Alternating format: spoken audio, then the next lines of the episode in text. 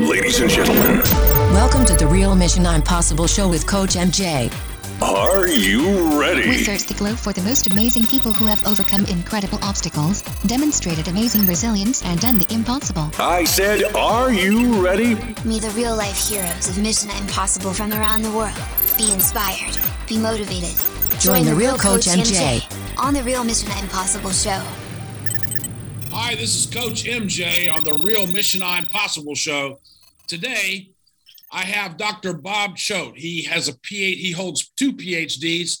He's a martial arts expert, a former United States Marine doing recon in Vietnam. He's also served on the Los Angeles Police Department. He's been a consultant to many different businesses. He's owned his own.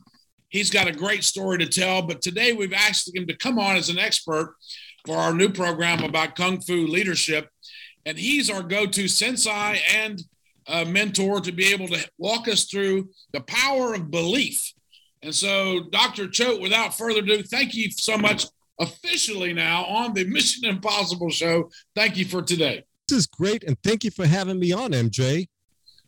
Yes, sir. Well, it's been an honor. I, we've uh, had an opportunity to speak countless times. I've enjoyed every single conversation. I always walk away and learn from you each and every time, and I'm can't wait to share some of your wisdom with our audience today. Uh, the topic today, I'm, I'm using the word belief because belief is such a big part of. Uh, in psychology, they say that belief is, has a big part also in healing belief is a big part. We've just kind of talked about that a few minutes before the show. And and also in leadership. So could you just give us a little idea from a psychological point of view how important is belief and does it actually go to work on our brains? Sure. Yes. So yes, belief is, is critically important in a lot of different areas, and and and and and you mentioned uh, belief in, eh, for example, in a, in a health area, and so when we believe that something can help us, that's called the placebo e- effect. On the other hand, if we believe something that can harm us, even though it's not proven to harm us, and like when we think about like um, voodoo as, a, as, an, as an example, that's a belief system that creates what's called the nocebo effect. So it's just the opposite of the placebo e- effect. So that's just an example in terms of those areas. When it comes to leadership, especially with, with, with ourselves, beliefs are very important. A, a lot of people will have a belief, and especially when when when they uh, get promoted, uh, let's say uh, to a CEO. And one of the things I've had to deal with with a lot of CEOs is their belief that they're not worthy. So they go down this this deep uh, rabbit hole, even though they're they're they're supposed to be up there and leading an organization, and they may have gotten promoted to the to that point where uh, they have no idea why. Uh, but because of, of, of their actions and, and they've been excellent in terms of what they did, but their belief system may end up um, ultimately self sabotaging them. Now, here's here's the the opposite of that overconfidence. So there are those CEOs that have a sense of overconfidence, which will lead to self sabotage as, as well. So we have to balance the, that that line when it comes to beliefs, and we have to constantly challenging challenge the the beliefs that that that we have. For example, things that I've learned, especially like in psychology and neuroscience, if I was to go back 20 years ago and there's stuff that that that I learned, well, guess what? There's new information.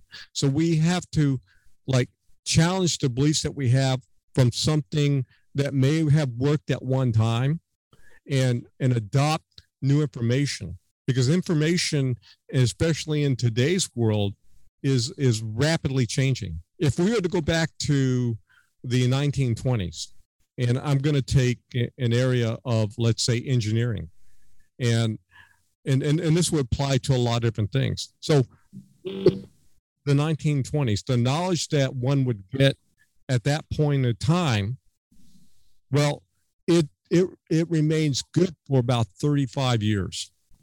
Now we fast forward to the 1960s when things started advancing faster and information started speeding up. The information at that time that we got uh, was good for about 10 years. Now, in today's world, anything that we learn like three years ago, we're going to have to now learn new stuff because the the the lifespan of information today and, knowledge that, that that that we have is about three years. So it's constantly shifting and constantly growing. So we have to look at did what I learned as a leader and and how to run an organization or anything else uh, 20 years ago does it still apply today so you have to look at it does it still apply today yes there may be a lot of things that that do but there's a lot of stuff that don't i know in organizations one of the things that uh, was big years ago uh, like um, uh, re-engineering so re-engineering uh, an organization uh, was the big buzzword. Well, it no longer applies today. And then fast forward, and then the big thing that that, that came in later, especially in the 2000s, was uh, a thing called Six Sigma. So a lot of these people, including leaders and everything like that, they would get people that would get their certifications in Six Sigma,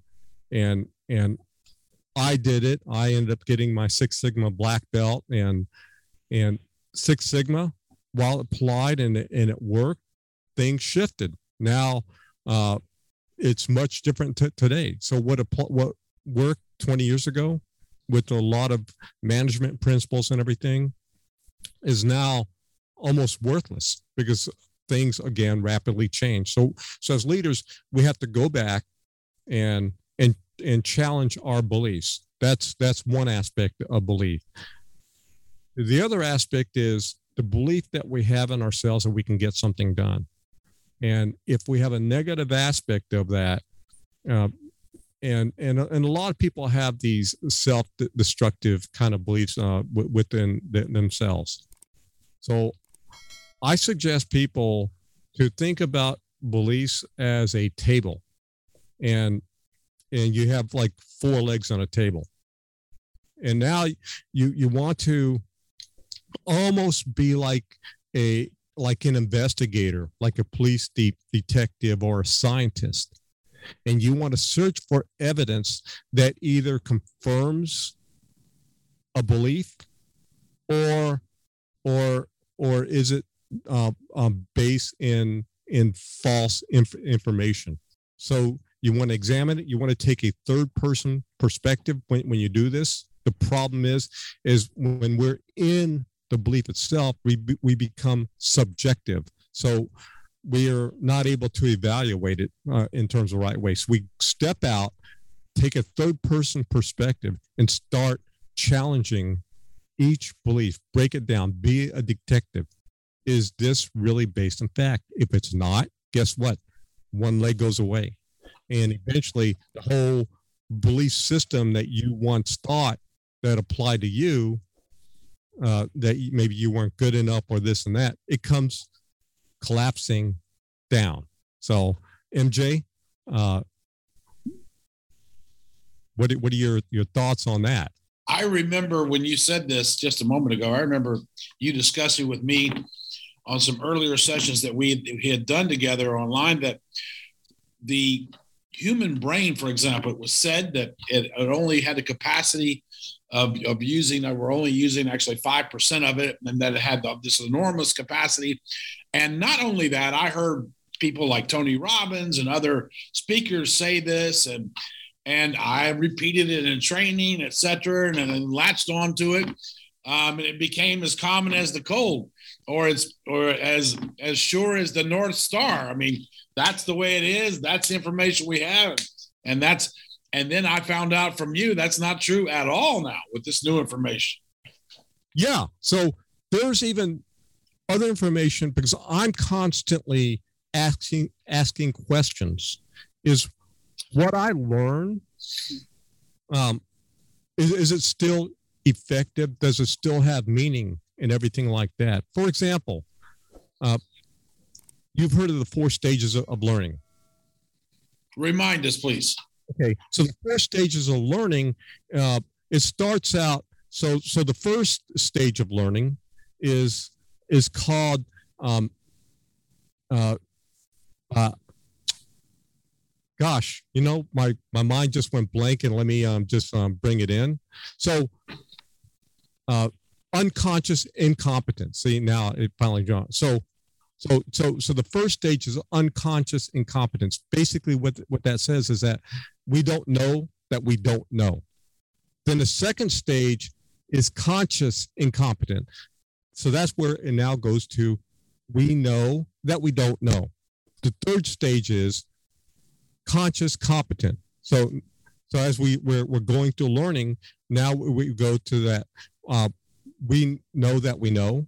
And the fourth stage is unconscious competent. So that means we don't know that we know. Now, this has been taught in a lot of, uh, especially uh, people who become trainers will will learn that, but in in other areas of learning, and as I started looking into this and and studying other areas, and, and including the areas of bias how does bias come into play in terms of our learning, in terms of our beliefs, and so forth, they have a profound effect. And it turns out that the first stage of unconscious incompetence and a fourth stage of unconscious competence, uh, that's where biases will really show their faces. It'll be, really pop out and because we we don't know we're unconscious to the biases so when we're conscious of of of things in our life including our beliefs uh, then we we we we're aware that that they may or may not apply.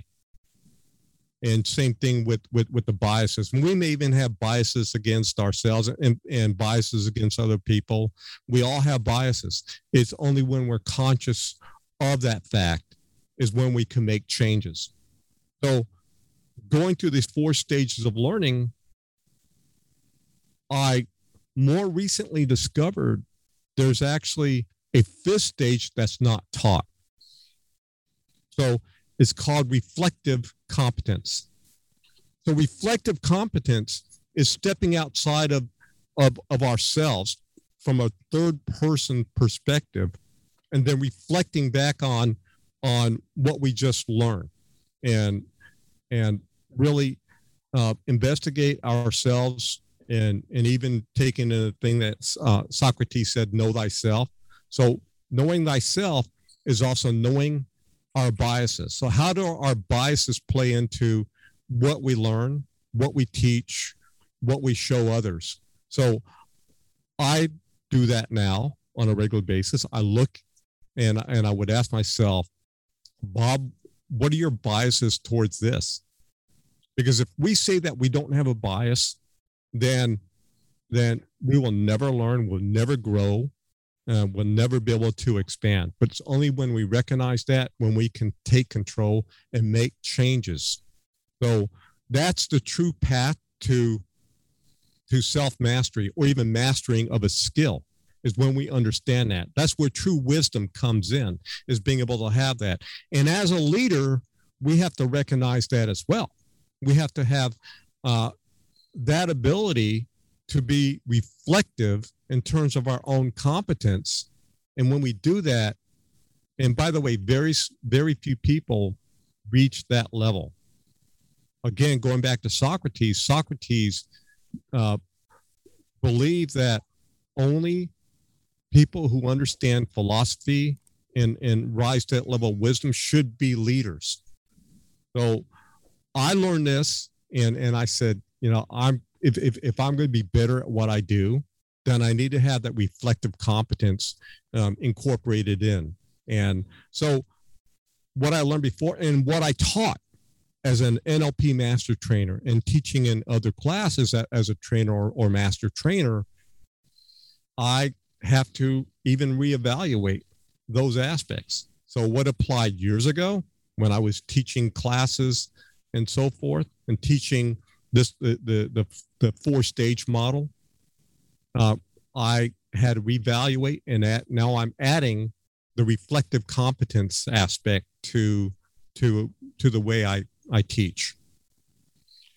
So we continue we have to be continually learning things we have to be lifelong learners and if we're going to really take leadership on as a skill that we want to master um, then then it's a nonstop commitment to constantly improve. This is this is what the whole idea of kung fu in in martial arts is is constant improvement uh, constantly uh, imp- improving your life and your lifestyle. Yes?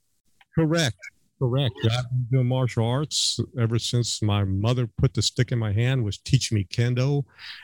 Uh, I could barely even walk then, and and just getting up there, just being that little um, toddler running around and and repeating what my mother said, uh, and and and as I'm doing the um, strikes in the air and everything like that. So it it was interesting as I think back on that and and then later on in Okinawa from age five age eight studying Goju and and my sensei back during that period of time who had been part of the early days. He was actually older at that point in time and he had seen the transition of of karate and it wasn't called karate till later on. And there was no belt systems when he was doing it as a young man uh, back in in the early part of the 20th century. It was just uh, different masters getting together, uh, people getting together, and and feeding off of each other, learning from from each other, and and there was like you know like like there wasn't like this system or this system or this system. Just people had their own ways of doing stuff and and then learning and and it wasn't until when the Japanese came into Okinawa and started looking at that they started developing this this kind of system, and then they adopted the belt system from judo to uh, to create this karate, uh, and and so I like to look at when when I master anything or when I um, help others, including leaders, uh, master, not to look at so much as a belt system, but as uh, becoming a true master. If we go back to uh, centuries ago when we had the apprentice master system, and including in in in in in, in uh, the martial arts, like if we think about the martial arts of the samurai or or the martial arts in in in in kung fu in in China with with the monks, they didn't have a belt system. What they had was that the students would would start going through a series of uh, of growth and and mastery, and and they would be challenged. This is something I don't see in in a lot of our martial arts or educational system organizations. They, they, they tend to have you focus in terms of one area till, till, till you get the right answer or, or the right this or right that in the old days and and still in in japan when i look at our, our educational system they challenge you in, in in a way that you're you're trying to find the answer but looking at a lot of different ways in in order to to get to that point. We don't do that in the united states in our educational system nor do we do it anywhere else because our even our our businesses are reflection of our educational system. Our the the, the the the way the martial arts are taught in most martial arts schools is a is a reflection of the western way of thinking based on educational system. But you go back to the ancient days and when you had the the master or, or the teacher it was about you discovering a self that discovery and how something works. And I know that Bruce Lee understood this when when he eventually led to to his Jeet Kune Do. And and and he would say that in terms of Jeet Kune Do, we all find our way. You create your own Jeet Kune Do. You find what works for you and what doesn't, and then you you discard the rest. So the only way we can do that is to put ourselves out there, and especially as leaders. And and I don't like to say leadership styles per se. What I like to say is that your leadership persona and and and really does it jive? Does it is it able to work with the people that that you lead? Yes a servant leadership is very important because we are serving in terms of that way constantly. Yet growth comes uh, even as a leader and others and is that when we're challenging ourselves to look at things different that's where where growth occurs and it's not just following a, a, a typical pattern in order to come up with an answer, especially when it when it when it comes to leadership. That's not how the brain works. Uh, the brain works by constantly challenging and, and growth, and and there's been like research on one of the things I was reading about, like like for example, in foreign languages, is to do a pretest to see to see where you're at. So basically, what the pretest does is that like you're like uh, for example in in if Italian language. So you you have English um, uh, words on, on one side, and you have Italian words, but you don't, you've never studied Italian, and, and your goal is to find out which words match which it, Italian word, and then and then later you would go and then you you would look at the the actual answers, and it turns out when somebody does that, they actually will learn much faster than if they're they're trying to like uh, being showed that this word equals this word. So once we we do this pretest, and this is off anything, uh, even even in the martial arts, you know, I am constantly testing myself. If if I come across like a new martial arts or anything like that, I I'm very analytical and I like to dissect it, but I like to test to see what works and what what doesn't. And then when somebody shows me the actual movement. And I said, aha, okay, then I, I absorb it and I absorbed it many, many times faster than somebody who studied in, in a linear fashion for years. And I was able to uh, break down and understand Aikido in, in a weekend. So, so instead of many years, it just like, okay, I, I got it now. Now I know how it works. Yes, but this is, of course, just so that we we can give everybody the idea, uh, Sensei, the uh, fundamentals that you learned over your lifetime enabled you to do that. Yes, I, I think not not just the fundamentals of martial arts. It's really uh, a lot of different things I've learned throughout my lifetime because I'm I'm studied in a lot of different areas that allowed me to to look at, for example, Aikido. So I have a I have a bachelor's in physics and understand physics of things, and and then I studied mechanics and I worked on on a car.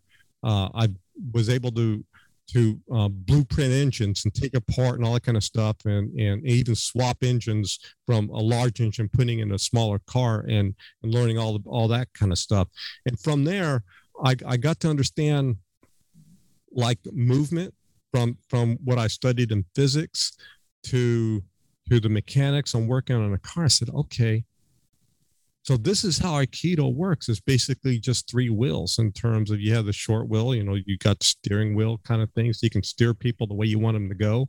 You got these big wheels, so you can now like direct people this way, right? And then you you have uh, this this large wheel. So it's all about like all these circular patterns in terms of moving. So you got even like really tiny wheels, this wheel, then uh, uh, th- this this wheel here.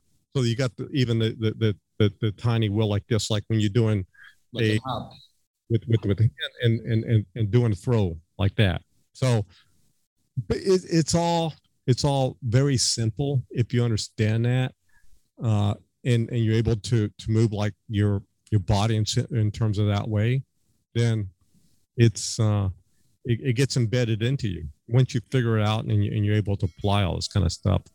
And so I've been able to look at not just Aikido, but other martial arts and and and being able to break it down in terms of own, own mind and and simplify it and make adjustments and, and learning. I, I started off learning by making mistakes and then I would be, come back from the mistakes and I would uh, learn uh, much faster. So I wasn't like, show, do it this way, do it this way, do it this way. I just went out and I just did it. And then I, I understood that I had mistakes. And then I was shown this way, this way, and this way. So that absorbed into me. Uh, like Kali doing doing doing Kali. So I I made my mistakes in ter- terms of doing it. I I thought I was doing it right, but I went out and did it, and then I was shown the right way. Ah, aha, this is easy. And uh, I understand your one of your part-time hobbies these days is parkour. Parkour, yes. Yep, I made my mistakes in that, and and, and I paid for it. And I, I I remember I showed you the video that I had on YouTube, and my face was all smashed up from a parkour fell, and so I went out and and I made my mistakes, and and then I got a teacher who in fact, I got actually several parkour teachers that were high level parkour practitioners known as tracers, but they were they they were instructors. They had been in movies doing movie stunts with parkour and everything. And so I learned from that where they showed me the precision of the movement. And so what I thought I was doing right, I, I was completely doing wrong but I went out there, I made my mistakes, then I was shown the right way and, and it tested out and just going back and forth and, and all that kind of stuff. I, I think the problem with a lot of people, like with parkour, they'll watch these people doing something like that or martial arts or anything else. They'll watch YouTube videos and they think that they can do that. No, you can't. You're, you, yes, you, you you're, you're not going to be able to jump from one building to the next if, if you don't know the precision but you want to make your mistakes at the lower level so you don't kill yourself. Like there's been people that's jumped and they've fallen to to their death because they did not know what they were doing. So it's it's really key in anything that you make your mistakes at at a lower level so you don't make high level mistakes. And then you learn from those mistakes. And and, and you and you you you learn and maybe you get a coach or something like that that can teach you specific techniques that will increase your precision your accuracy but also developing your physical body. But this applies to anything. It applies to to leadership.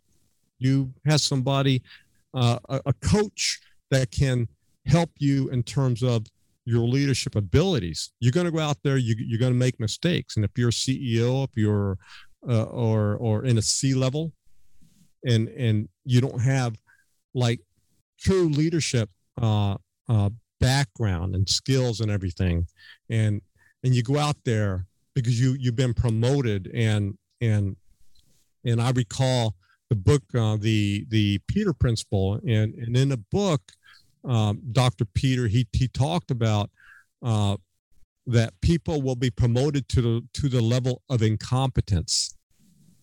You you remember that book, right? I remember hearing about the Peter Principle and being told as a young leader that uh, the Peter Principle was exactly that for to be promoted to their point to their level of incompetence. And I'm not sure if they were trying to tell me something or not, but what I did realize is that what you've all you've said now about the, the mastery of parkour where you needed to fail fast and learn, fail fast and learn, correct, improve, get coaches, improve. The same for martial arts. Then, and you've risen and, and mastered several martial arts. Now we're segueing that over to leadership. And the question is where many people think that leadership is something that, you know, that they're at the maternity ward, there's a boys, there's girls, and there's leaders. But others know that people like yourself, certainly like me, who you know miserably had to go through uh, learning curves in leadership to be able to to increase their their ability. There has to be fundamentals to follow and fundamentals that can be taught so that leaders can master uh, their skills. Correct. The problem I see where people confuse the, the, the nurture versus nature aspect of, of leadership, where people are born leaders, and and and there's that falsehood. What what what they're looking at are these people who have a high level of narcissism, uh, and and that that raises the level of confidence to the level of overconfidence, and and and so the person that gets out there and and and they talk a good talk and all this kind of stuff, and and they're and they're they they they they say that I I have all the answers when it comes to to running this organization or doing this as a leader without really understanding uh, the issues at hand. And and while you see these people making gut decisions and sometimes there's successes a lot of times what people don't hear about are the failures through that kind of stuff and a problem with the high narcissist when it comes to leadership is that they'll blame the failures on other people and they will accept all the successes, even if the success came from somebody else, they will accept the, the success. They'll say, you know, this is mine, this is what I did. And then when it, the failures, you guys did it, you know, I, I, I didn't have anything to do with it. But people think that person is a true leader. And when they're not, true leaders uh, are the ones that again, we I talked earlier about the servant leader. True leaders um, take the, the, the responsibility of the failures to their self, and and the successes is to the to the team, to the organization, to other people who had the contributions. So, uh, while it's important for us to acknowledge in terms of the positive things that we did, but we also have to acknowledge the the, the, the um, bad things that happen because if we don't acknowledge that we'll never be able to make adjustments. It goes back to what you said earlier the the the, the failure aspect. If you don't acknowledge that that you made some decisions that caused a failure to happen and a lot of people are, are scared to to acknowledge that they can lose that that, that they can fail and that uh, is a big sign of a toxic leader when you cannot accept failure and when you get into the blame aspect. So you want to go to being a growth oriented leader. You're going to fail as a leader. But it's really important when you acknowledge that failure, you can say, okay, what happened? Uh, what decisions did I make? Uh, that led to this? And how can i make adjustments? Uh, did i uh, maybe delegate wrong? Did i do a b and c wrong? So when, when you're able to step back and, and i said earlier uh, regarding the stages of, of, of growth and you have the, re, re, the reflective part right? Re, reflective competence that's the part in reflective competence you're looking back and and you're saying okay what happened here? How did this happen? How did how did bob so now i'm taking a, a third person view. How did bob allow this to happen? What did bob do? What was his, what were bob's thoughts? Where he was he biased in, in the decisions that he made? Uh, was was bob um, not understanding the the the, the organization of the process as, as a whole or or anything else. So when you when you take it from that perspective without having yourself in it emotionally then you you you can um, really make the changes necessary when when you're back in as a as a leader. And that's really key. And i like to use uh, the the again uh, taking the aspect of of being a detective on on my own leadership style or anything else that, that I do. So I'm the detective, I'm the scientist, and I'm able to to make uh, adjustments and and maybe uh, change the the formula in terms of what I did. And something like that in leadership would be having a some the guidelines, having the fundamental roadmap being made, and then having the leader learn these fundamentals so that they can master this. And once they then they can have their their own style, but without doing anything like that, they run the risk of bringing in observations of leadership, sometimes wrong observations or observations of people doing leadership in a wrong way. And that can bring toxicity into an organization. Correct. Correct. You know, I, I think about like leadership moments and and and uh, I, I recall uh, the battle at, at Gettysburg back uh, during during the Civil War back in 1863, uh, July 1st to the 3rd to to be precise, and and had Gettysburg fallen, the the South, uh, led by uh, Robert E. Lee's um, um, forces, could have marched all the way to Washington D.C. and things would have completely shifted at, at that point in time. And and you want to talk about like leadership on the go and and, really understanding and, and making decisions on a fly. So there was a, an area at uh, at the battles Gettysburg called Little Round Top, and Little Round Top was on the left flank of the Union Army, and it was a critical area, very strategic. Had Little Round Top fallen, just that one area, uh, uh, that's where uh, the 14th and 15th, particularly the 15th Alabama, was was rushing up. Had that area fallen, they could have the the the, the Confederacy would have flanked around and overtook the Union Army, and and and they would have fallen. So, Little Round Top was left in the hand of of the 20th Maine. So, 20th Maine was led by Colonel Joshua Chamberlain, uh, and and he had been a, a teacher at a college in, in Maine. And he was asked to come and, and join the Union Army. He was automatically promo- promoted to lieutenant colonel and then eventually to colonel um, at the Battle of Gettysburg. Now, his he had two brothers that were also in. He had one brother that was there with the 20th Maine, and he had another brother that, that was a chaplain.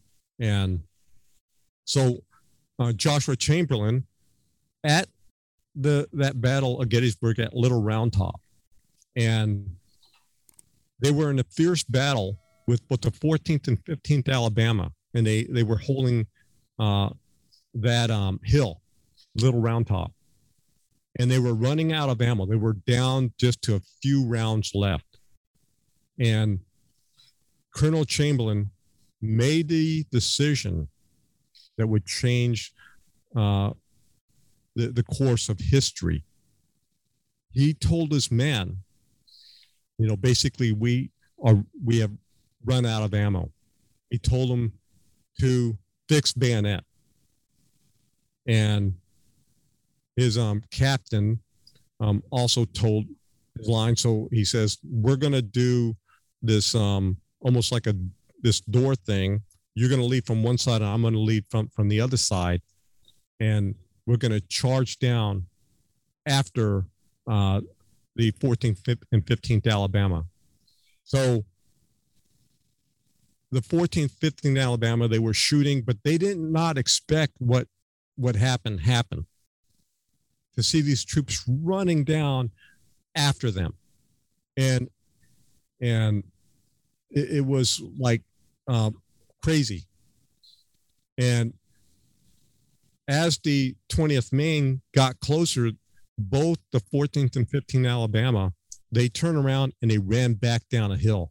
And eventually there was um, 100 and something of the Confederate Confederate troops that were taken prisoner uh, by the 20th Maine, and they secured Little Round Top, and eventually uh, the charge that uh, Robert E. Lee had to the center uh, failed because they expected that they would be able to come around on the other side, and and uh, and Gettysburg was secured, and and uh, the Union was able to hold eventually. Uh, we know the rest in terms of the end of the Civil War, but but that decision made a profound difference, and and a lot of times it comes from from experience because we experience certain things, and and Colonel Chamberlain had some smaller um, um, battles that he engaged in and he understood his men he understood a lot of things plus his, his experience in terms of his education as well uh, where he understood uh, in terms of human behavior and so forth and and then and motivation that led him to be able to make that decision uh, which was very very powerful.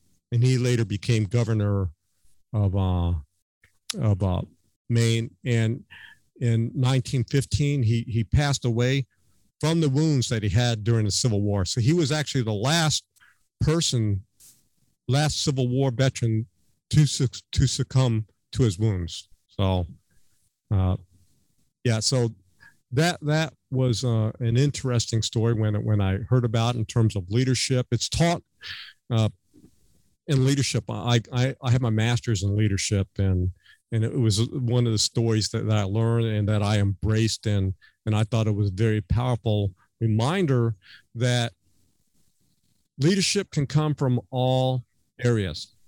Joshua Chamberlain was a servant leader, and and he he there he was there to serve um, with his men. He led from the front. He led down, charging down a hill with his men, instead of staying back and telling his men to go charge down.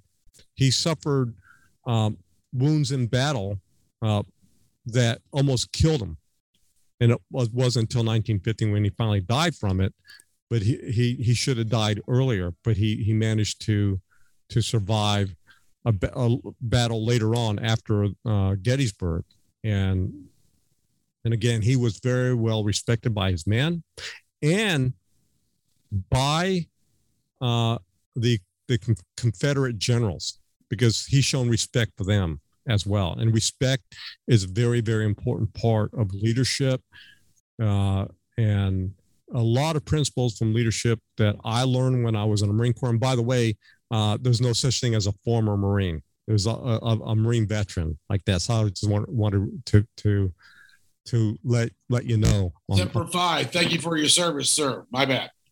Yeah. So so those are the aspects that that I continue to learn uh, from others, from history, how uh, leaders uh, are are created, and he was a leader that was created from his learnings and everything, and and he grew into to become a fine military leader, and eventually a leader uh, leading the state of Maine and so forth, and and and continuing his journey after his, being a governor uh, back in education, and and and that shows me that he's just another example of many many people, whether in the military leaders or business leaders, of true leaders that that continue to grow. I think you have to have to have a growth mindset to be a really good leader and and a nurturing necessary because he had a good family background. He came from his, uh, a religious family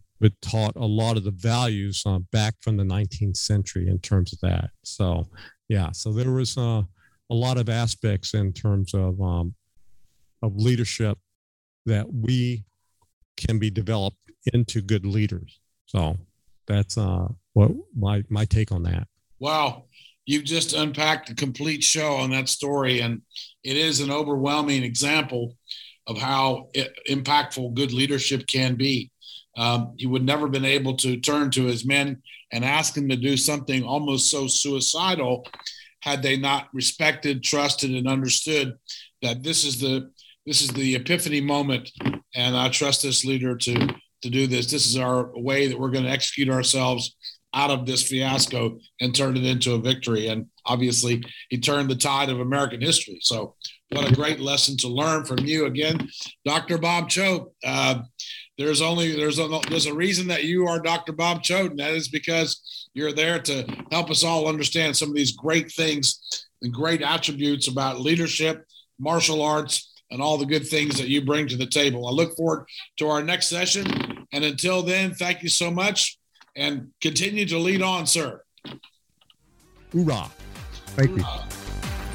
Ladies and gentlemen, Thank you for joining the mission. We welcome you to explore our next mission Impossible with Coach MJ. Welcome. Meet ordinary people who have achieved the extraordinary. Join us on the Mission Impossible show with Coach MJ. Like, comment, and share to inspire others to be possible today.